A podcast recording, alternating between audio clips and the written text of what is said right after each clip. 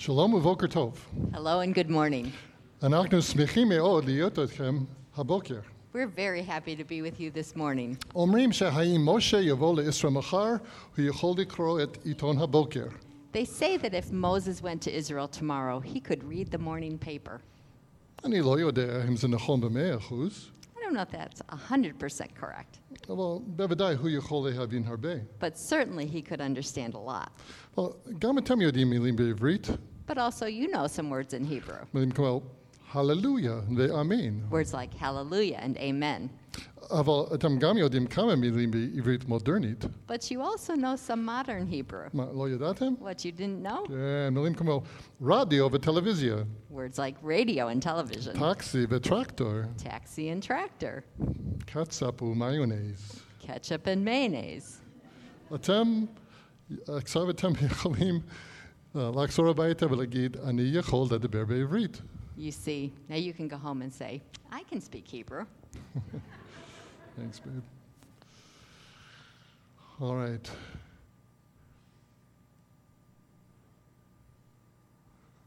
Do we have a? Here we go. Had a moment's panic there. so when Carl wrote to me and said, "We'd like you to come and speak for our missions week, and we want you to speak on God's purpose for Israel," my heart went, "Yes." Because in 45 minis- years of ministry, I've preached a lot about God's purpose for Israel, but not necessarily because I've been asked. so it's great to be uh, to ask to speak on a topic that's close to my heart, but most important, it's close to God's heart. And then, of course, Clara, dear Clara, you know, one of the last times I spoke here, Clara came up to me, and I didn't really know Clara. I mean, I, I knew kind of who she was, but I didn't really know her. She came up and stuck a little note in my hand. I don't know if you've ever gotten a Clara note before. it had a little drawing of an airplane, a phone number, and Clara. That's all it was. So the next day I called her and I said, um, I, I got this note, but I don't know what it means. And she said, Well, I know that you go to the airport and that often you need a ride.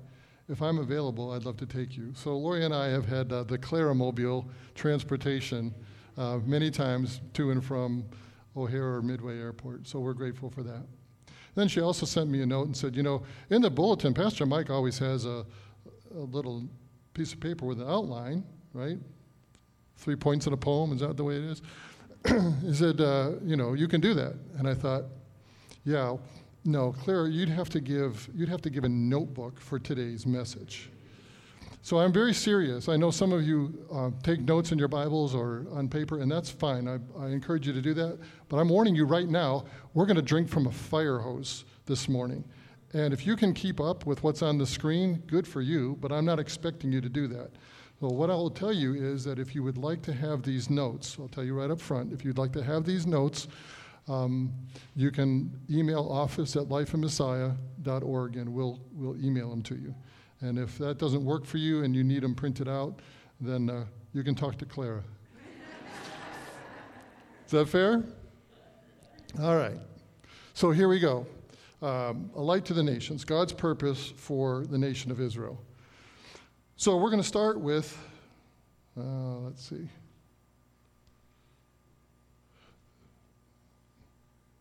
No, I've got a problem. There we go. All right. So this is Psalm 67. God be gracious to us and bless us, and cause his face to shine upon us, that your way may be known on the earth, your salvation among all nations. Familiar passage, right? So, why is it in colors? I want you to pay attention to who the speaker or who the audience is as we go through this today. This is really helpful for us as believers to see how the original authors intended uh, for the scriptures to be understood. So when you see yellow, then we're talking about the deity. We're talking about God. We're talking about the creator. We're talking about Yahweh, the God of Israel, okay? That's who the yellow is. And then the blue is the nations. God divides the world into the nation and the nations. The nation of Israel, Am Israel, and the Amim, the, the peoples of the earth. So the blue will be the peoples of the earth, and the green will be the Jewish people. These are the physical descendants of Abraham, Isaac, and Jacob. God be gracious to us. This is a Jewish audience. This, these are Jewish people singing this psalm to the Lord. Cause his face to shine upon us. Why? The purpose is that your way may be known among all the peoples of the earth. Well, listen, there are people all over the world, even today, who are praying that God would bless them, right?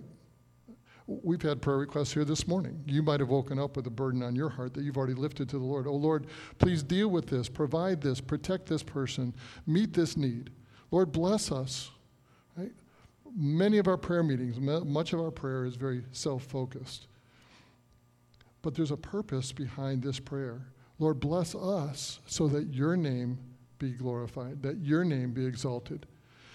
What that means for us is that when God answers our prayers, well, we need to have his praise on our lips. It's one of the best ways that I know of that you can witness to the people in your neighborhood or in your workplace is just when you see that they have a need, say, Will you mind if I pray for you? Right? And then when the Lord answers that prayer, you can say, The Lord be praised. They, they may not even know who God is, they may not talk to God themselves, but you can be a witness, an ambassador for Him. Prayer is a great way to interact with folks. Let the peoples praise you, O God. Let all the peoples praise you. Let the nations be glad and sing for joy. For you will judge the peoples with uprightness and guide the nations on the earth. Let the peoples praise you, O God. Let all the peoples praise you. So wonderful outpouring of praise to the Lord. How much green is in these middle verses? None. Israel is not talking about herself here at all. This is all about God and about what they're asking him to do. This is part of Israel's ministry as a kingdom of priests before the Lord. And then the earth has yielded its produce. God, our God, blesses us, the Jewish people. God blesses us that all the ends of the earth may fear him. Now, I would love to just stop and preach on the depth of this passage. These seven verses, there's so much material here. But what we're going to do is we're going to jump all the way back to the book of Genesis and we are going to race through the timeline of God's dealing with mankind on earth. So the story begins in the garden, right? In the beginning, the eternal, uncreated God, the self existing one who needs nothing, who has the fellowship of Father, Son, and Spirit, our three personed God, decides in his wisdom that he's going to create a universe. And that's why we're here. Everything is created for his pleasure and for his glory. For from him, for of him and from him and through him are and to him are all things. Everything exists for his pleasure and for his glory. God, who is light, says, Vayehi or, let there be light. And there was light. God, who is perfect, creates everything perfectly. At the end of creation, he says, it's very good, tov me'od. And he creates mankind in his image to have dominion. So we, created in his image, are created to rule and to reign here on earth uh, as subregents under his leadership. In the spiritual realm, God creates the ranks of angels. So we know about archangels, we know about cherubs, we know about Michael the archangel, for example. He's the one who's named in Scripture.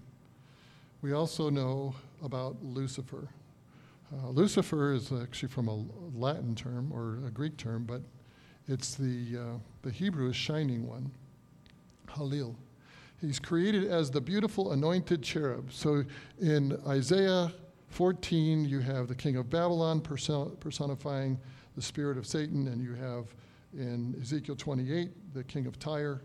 Um, but their descriptions are of the evil one himself. Uh, he desires to be like the Most High. He was, he was in the heavens before the earth was even created. He was in the Garden of Eden. And he disguises himself as an angel of light.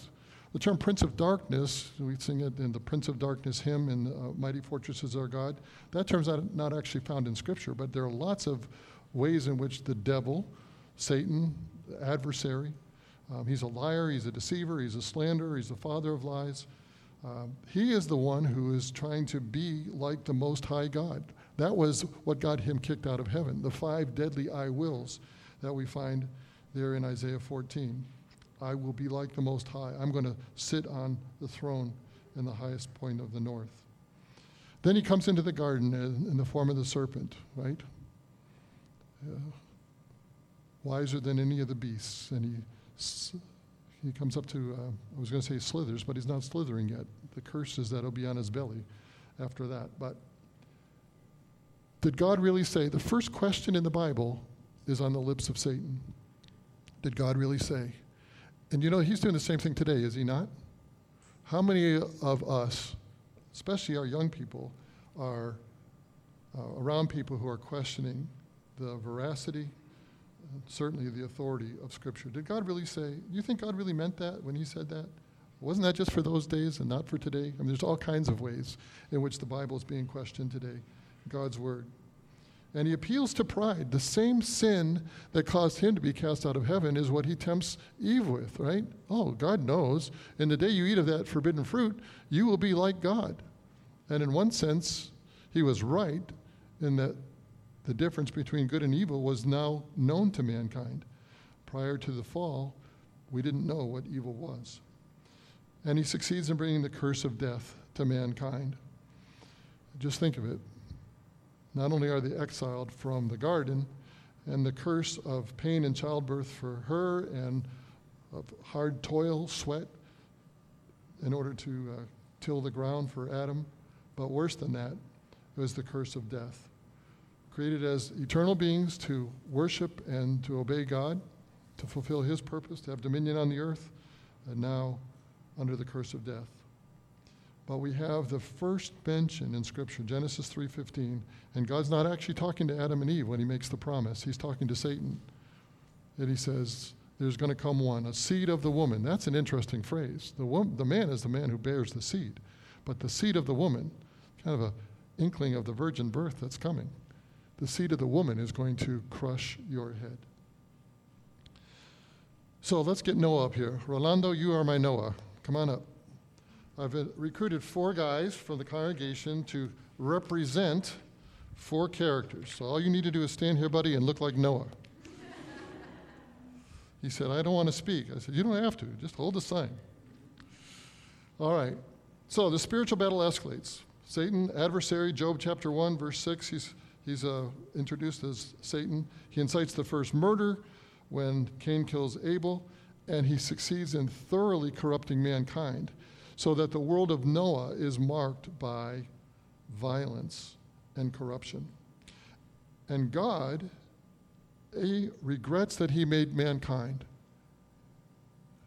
He regrets that he made mankind. When God looks down and sees the turmoil on our earth, when he looks down and sees people being shot on the streets of Chicago on a daily basis, when he sits down and sees the corruption in our political system or in our own hearts, it grieves the heart of God. So he determines that he's going to destroy the world with a flood. But Noah finds grace, finds favor in the eyes of the Lord. He is righteous in his generation. Of all the people who populate the earth, God looks down and he finds one man that he says, This is a man who is righteous. So he commissions this guy who's 500 years old. I mean, got to look at this beard and put a little white in it, right? Because he's lived 500 years on the planet before God tells him he's going to destroy the earth with a flood.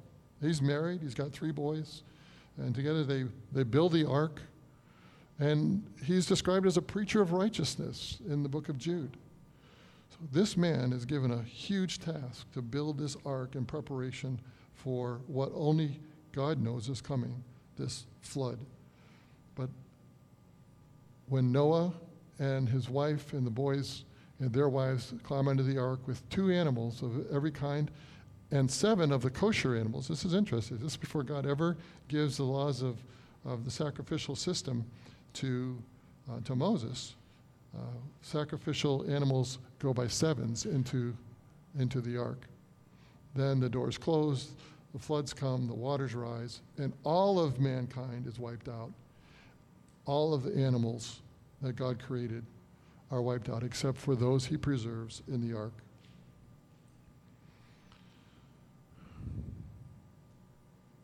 And then he makes a rainbow covenant with the flesh. Lori uh, took a picture or texted, I don't remember. Did you take a picture of the double rainbow? Um, our son's father in law took a picture of the double rainbow that was out the other night.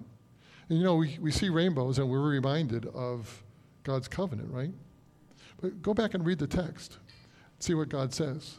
God says, I will put the bow in the sky so that every time that I see the rainbow, I'll be reminded of my promise to all the animals and to mankind that I'll never destroy the earth again.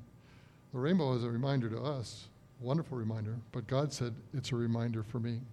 Thank you, Noah. Let's give Noah a hand.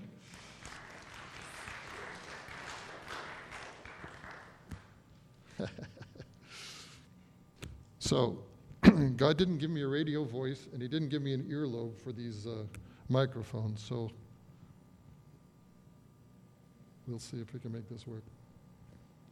Want to help me out here, Lori?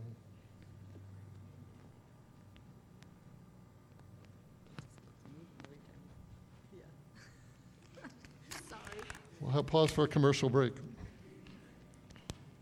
Every time you talk, it moves. All right. Thank you. Just a side note when I was born, uh, my maternal great grandmother, who was born in, in Denmark and uh, only spoke Danish, uh, the first time she saw me, she said to my mother, Those ears. And uh, so they actually taped my ears to my head when I was a little kid. you didn't need to know that, but.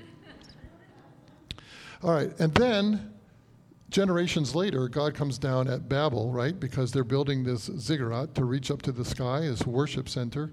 And that's how we get the nations who are formed today. It was actually a judgment of God uh, that mankind wouldn't be united. Okay, Father Abraham, we need you front and center. no typecasting here.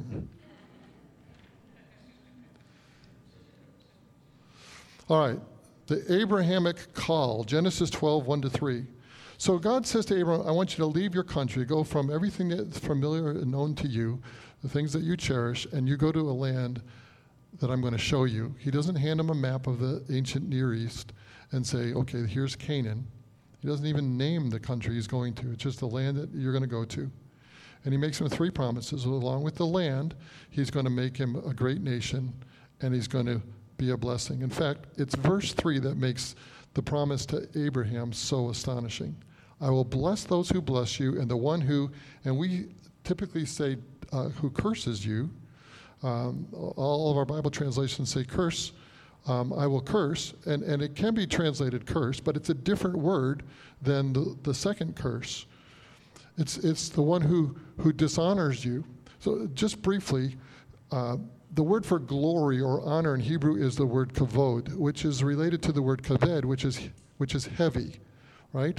And the word that he uses for, for dishonor is the word mekalel, which comes from kalal, which means light, right? So we say, well, uh, that's a weighty matter, or, or I, I, don't give any weight to that, or we treat something lightly, right? That, that, that's the idea. Uh, so I, I, honor it, I, I value it, I worship it in God's case, or, or I devalue it. And God says, Those who devalue you, I will curse. And in you, all the families of the earth will be blessed. Think about that. All the families of the earth will be blessed through this man.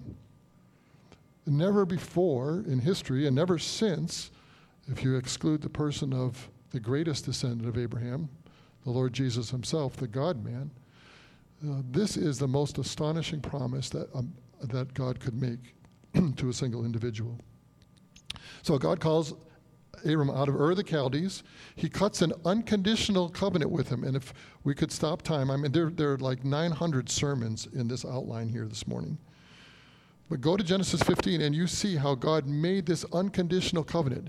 He made the rainbow covenant. The Hebrew word there is asa, which is to make or to do. It's a simple word to do something. But the covenant that God makes with Abram, he cuts the covenant. This is a blood covenant. This is the most solemn kind of a covenant, and God and God alone passes between the pieces.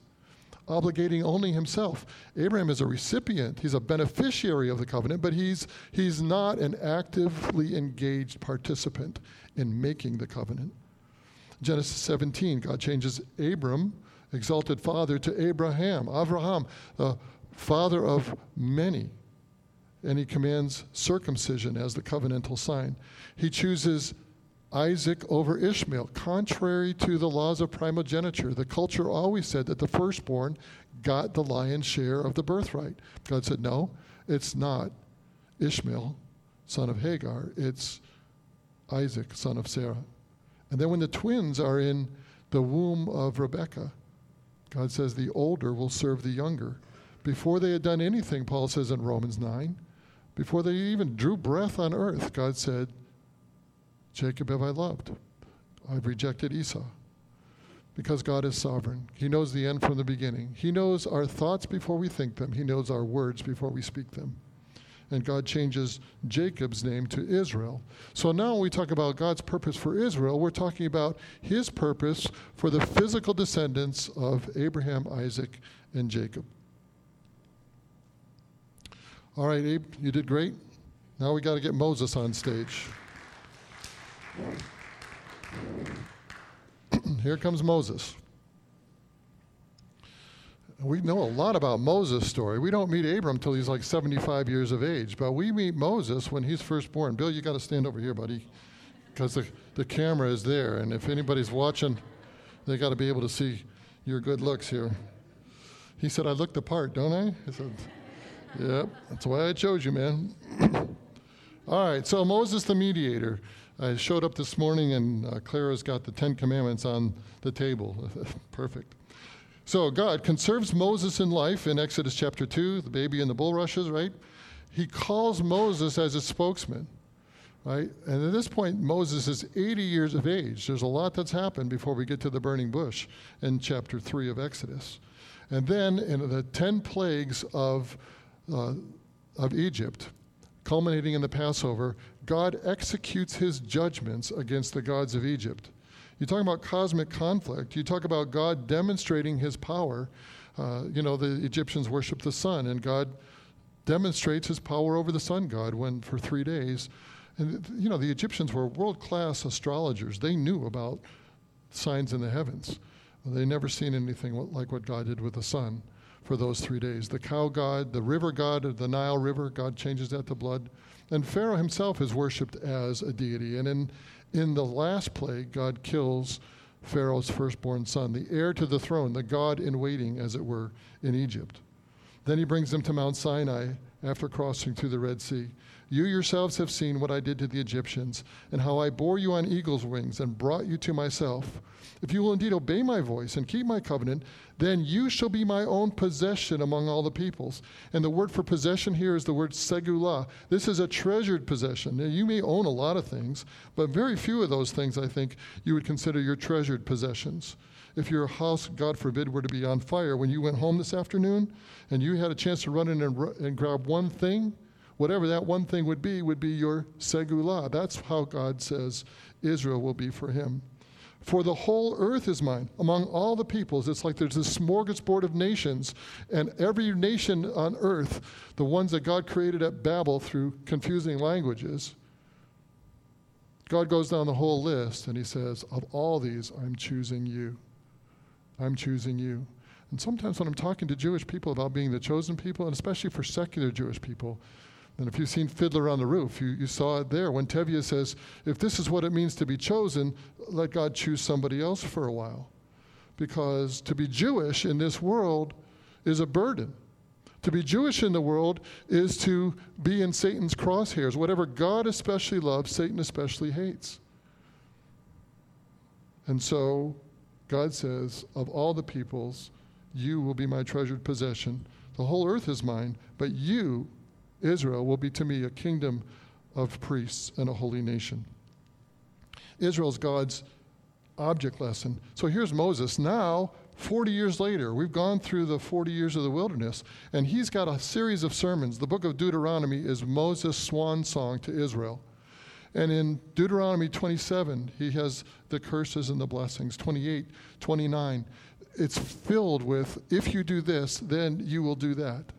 And here's what he says All the nations will say, Why has the Lord done this to Israel? When Israel is disobedient and curses come on the womb, and curses come on the fruit of the land, and when curses come on the people and their enemies conquer them, and when Israel gets kicked out of the land, this is God's treasured nation. The Jewish people struggle with this. Look in the book of Jeremiah, the, the later prophets. Lord, how can you use a pagan king to discipline your people? How is this possible? Because Israel is God's object lesson. Listen to these words of Moses.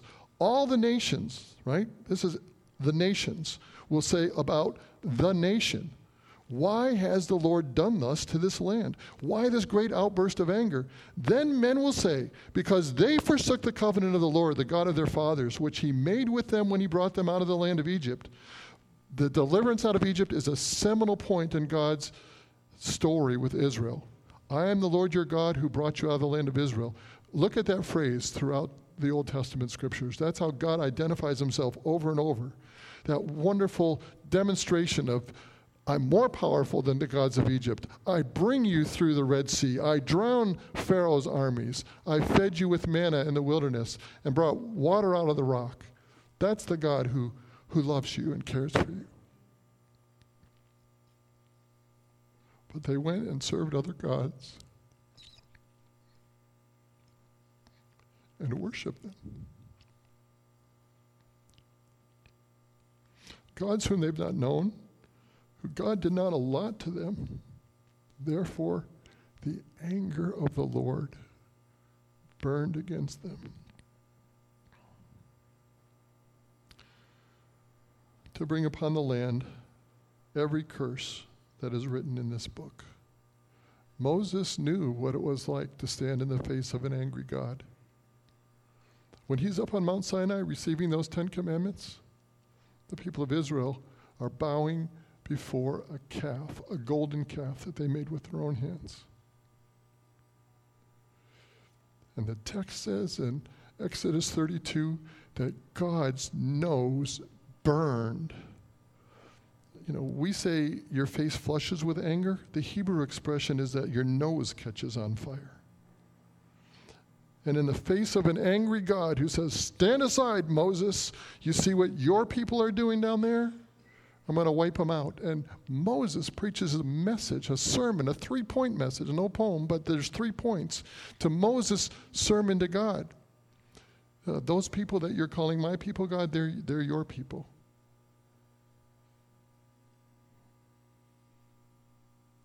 You can't destroy them. And Lord, what about those promises that you made to Abraham, to Isaac, and to Jacob? About making them a great nation. You, you can't just wipe the people out. And number three, Lord, what about your name? Don't you care about your reputation? Don't you know that the nations are paying attention here? And the text says, and God relented of the evil he was about to do. And yes, there's judgment upon Israel, but Israel has never been wiped out. God continues to preserve his people even amidst their sin. Thank you, Mo. Good job. Brother David, you're up. We got a young David here, right? We got the teenage David who's uh, got the slingshot and the. All right, here we go. David selects, or God selects David to be ruler of Israel. Uh, you know, we've got the guys' names up here, but have you noticed that the active verb always connects to God? God calls these men. God sets his hand upon them. God raises them up to do his purpose. God is still in the business of calling out a people for his own name. And he's still in the business of calling out individuals to represent him here on earth. And your job is not just to sit here in the pew and soak in good Bible studies. Your job is to go out and represent him well.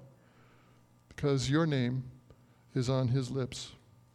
God selects David to rule in 1 Samuel 16. He saves David from death immediately after when he goes up against Goliath. And then he's got the king, his own king, Saul, the first king of Israel, who's got some mental problems of his own, is throwing his javelin to try to kill his son in law.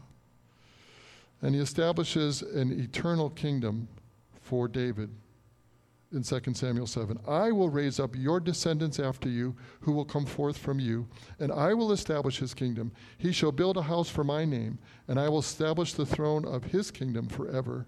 Your house and your kingdom shall endure before me forever. Your throne shall be established forever. Special promise made to Abraham,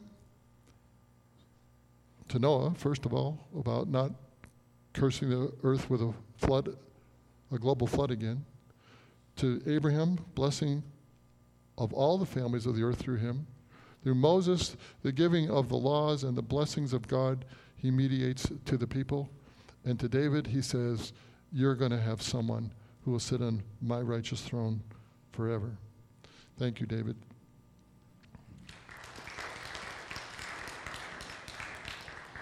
All right, so now we've got the nation of Israel, right? This special nation, God's chosen people. Go to Deuteronomy chapter 7 and start in verse 6 and read on through verse 8. Right? The Lord your God did not select you or choose you because you were more in number than all the nations, for you were the fewest of all the peoples. Right? So it's not like there's something endemic in Israel, something that's inherently good and right.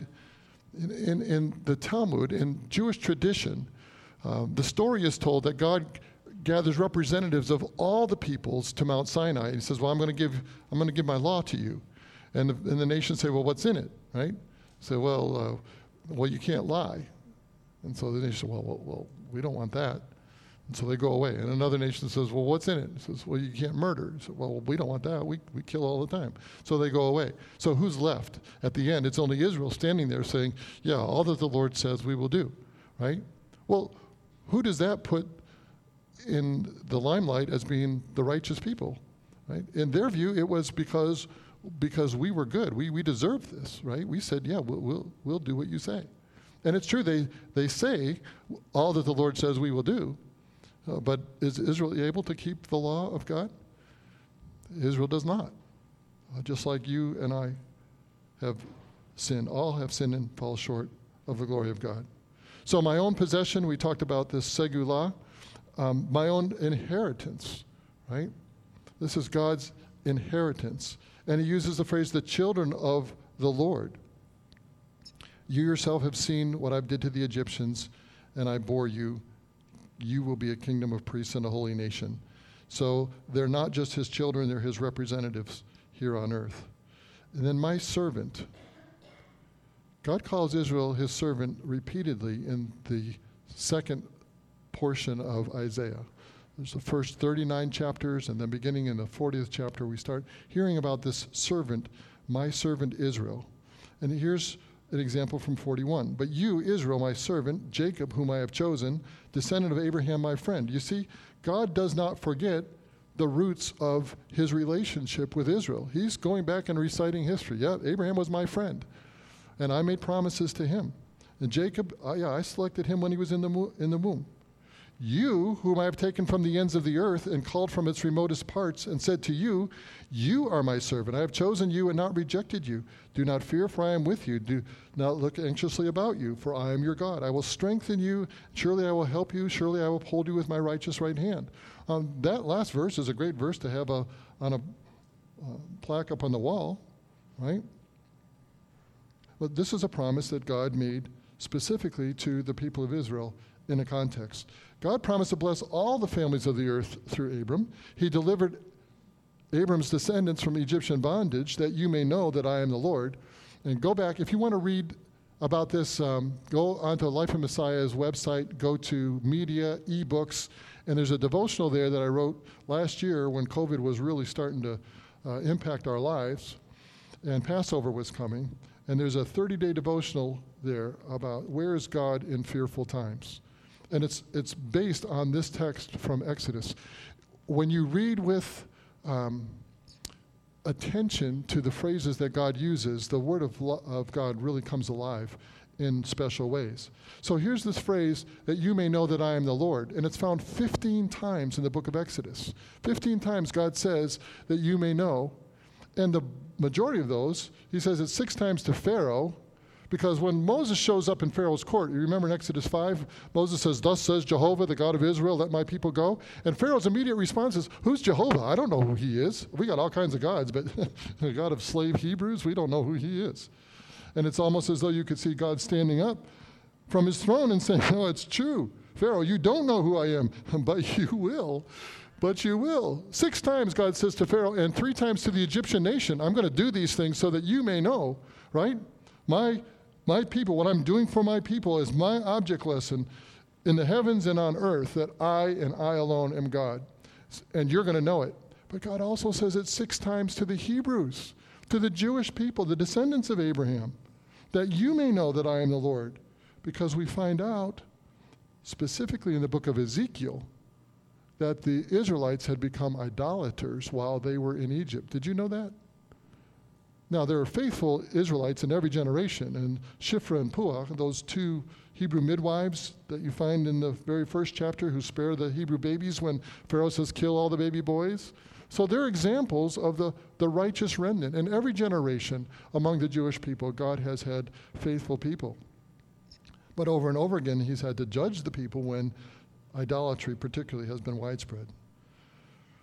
And, and you see how the families of the earth, you see already in the story of Rahab, who's a Gentile in Jericho, a Ruth the Moabitess. And, and when Solomon prays this beautiful prayer of dedication in 1 Kings 8, it says, Lord, when the Gentiles come to this place, there's a court of the Gentiles for God fearing Gentiles who believe in the God of Abraham, Isaac, and Jacob. So it's not just a righteous remnant among the Jewish people, but there are Gentiles who are coming to know who God is. So here's our timeline, right? Noah is about, we don't know for sure, 2,500 years BC, Abraham around 2000 BC. Um, the Exodus, the early date for it is uh, around 1444. So, you know, Moses lived to 120. So somewhere around 1500. Um, and then David is at a, a, a thousand BC. These guys up here were f- flawed characters, right? Noah gets drunk, commits incest. Moab and Ammon are nations that have opposed Israel throughout her history until today. Abraham doubts God, detours with Hagar, right? And Ishmael is born, and look at the wake of that decision. Moses murders a man, disobeys God when he strikes the rock instead of speaking to it. David commits adultery and has Uriah murdered. These are real blots. These are stains on, on heroes of the faith. Israel, this kingdom of priests, this holy nation, repeatedly turns to Israel. In 722, God sends the Assyrians, a pagan empire, to come in and scatter the northern 10 tribes. That's the end of the kingdom of Israel. And God continues to send prophets down to Judah and say, Shape up. You saw what happened up north, it's going to happen to you. 586, Nebuchadnezzar uh, destroys Jerusalem, but his first sweep, where he takes Daniel and others into captivity, starts all the way back in 605. Judah is exiled to Babylon because of idol worship. Uh, you know, we can focus on our own flaws and failings, and Satan would love for us to do that. I mean, how many times has Satan tried to disqualify you from doing anything useful to the Lord because of some sin that you've committed or something that you struggle with on a regular basis. God could never use me. I've heard that voice. You know, God delights to use the broken things. He uses the foolish things of this world to confound the wise. Just look at the men that he chose.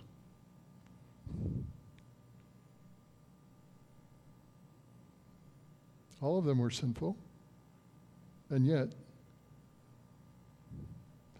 God restores Israel. He promises a new covenant in Jeremiah 31. How can I give you up, O Ephraim? How can I give you up, O Israel? This is from Isaiah 49. It says, You're tattooed on the palms of my hand. I can't forget you. So, uh, what I want you to hear me saying here is this is not about Israel. God's purpose for Israel is what we're focusing on, not how wonderful Israel is, nor how wonderful his representatives are, but how wonderful our God is. God is gracious, He's merciful, He's abounding in loving kindness. It is too small a thing that you should be my servant, to raise up the tribes of Jacob and to restore the preserved ones of Israel. I will also make you a light of the nations, so that my salvation may reach to the end of the earth. Many of the places here in this Isaianic passage from 40 to the end of the book, 66, my servant Israel is named, and he's talking to and about the nation of Israel. But here and in Isaiah 53, for sure he's not talking about the nation when he's talking about my servant. Because here you can see He's giving the servant the responsibility to raise up the tribes of Jacob and to restore the preserved ones of Israel. So it can't be Israel who's doing this to itself. He's talking about the ideal servant of Israel. He's talking about the one who's going to come and perfectly fulfill what he promised through Abraham, that all the families of the earth will be blessed in him. I will also make you a light of the nations. The responsibility that he gave to Israel, which Israel sometimes did well, and sometimes did horribly, the righteous servant of Jehovah will not sin. There will be no deceit found in him. This is the Lamb without spot or without blemish, so that my salvation may reach to the end of the earth. Do you know what the word for salvation is in Hebrew? It's Yeshua. Do you know what Jesus' name is in Hebrew? It's Yeshua. It's the same word. It's the same word. His name means salvation, so that my salvation may reach the end of the earth. Did God select Israel? There's no question. You cannot read the scriptures with a fair reading and say, no, God just chose everybody equally. That's not what the Bible teaches. Did God choose Israel? Yes. Did He choose, choose them for a purpose? Yes. Have they perfectly fulfilled it? No. And neither will you or I. But to the degree that we dedicate our lives to the Lord and walk in His Spirit, then we can do what the Lord has commanded us to. Jesus said that, well, first of all, He is a descendant of Noah through Shem, He's a descendant of Abraham, Isaac, and Jacob through Judah. He's one greater than Moses, who was promised in Deuteronomy 18. And Jesus said, one greater than Moses is here. And Hebrews 3 reflects that very thought. He is a descendant of David physically through Mary and then titularly through, through uh, Joseph as well. He's the ideal suffering servant of Isaiah 53, and he is the light of the world. It's one of the great I am statements of the Son of God I am the light of the world. And he instituted the new covenant, which was promised to Israel back in Jeremiah 31. He institutes that at the Lord's table in Matthew 26. God loves to forgive. One of my favorite verses in Scripture when we are faithless, he remains faithful. Don't you see it in this text? Don't you see it how God treats his people? When the devil comes at you with his accusations, because that's his job description, right? He is the accuser, accuser of the brother. He accuses God to men and men to God. That's what he does. You don't have to listen to his voice. Do you understand that? If you are blood bought, born again, your name is written in the Lamb's book of life, then you are no longer held captive by Satan to do his will. The only thing he gets is what you give him. Understand that. When he knocks at the door, he doesn't get in unless you open it. The powerful thing about that is that we have an advocate with the Father, Jesus Christ the righteous. When Satan comes at me with his accusations, I say, Huh, you sorry rascal. I know whose voice this is. I don't have to listen to you. You got a beef with me? Take it up with my attorney. His name is Jesus Christ the righteous right? That's the defensive part of spiritual war for me. And then I turn to the Lord and say, okay, Lord, right now in this moment, what would you have me do? Right? Because that's what walking in the Spirit is. It's tuning our ears to His prompting. And whatever it is that is His next direction for me, I'm on that. And I'm not listening to the evil one. Read, listen to the podcast. The Tov podcast is uh, listed on our website under, under podcast. The most recent one is The Battle for the Mind. It's exactly about what we're talking about here this morning. Noah, Abraham, Moses, and David are all named in, in uh, heaven's honor roll. If we had time this morning, I would have had those guys read from Hebrews what the text says about them, about them as men of faith. They're honored as men of faith, not remembered for their failures. Scripture abounds with God's offers to repentant sinners. If you, O Lord, should mark iniquities, O Lord, who could stand? But there is forgiveness with you, that you may be feared. O Israel, O Israel.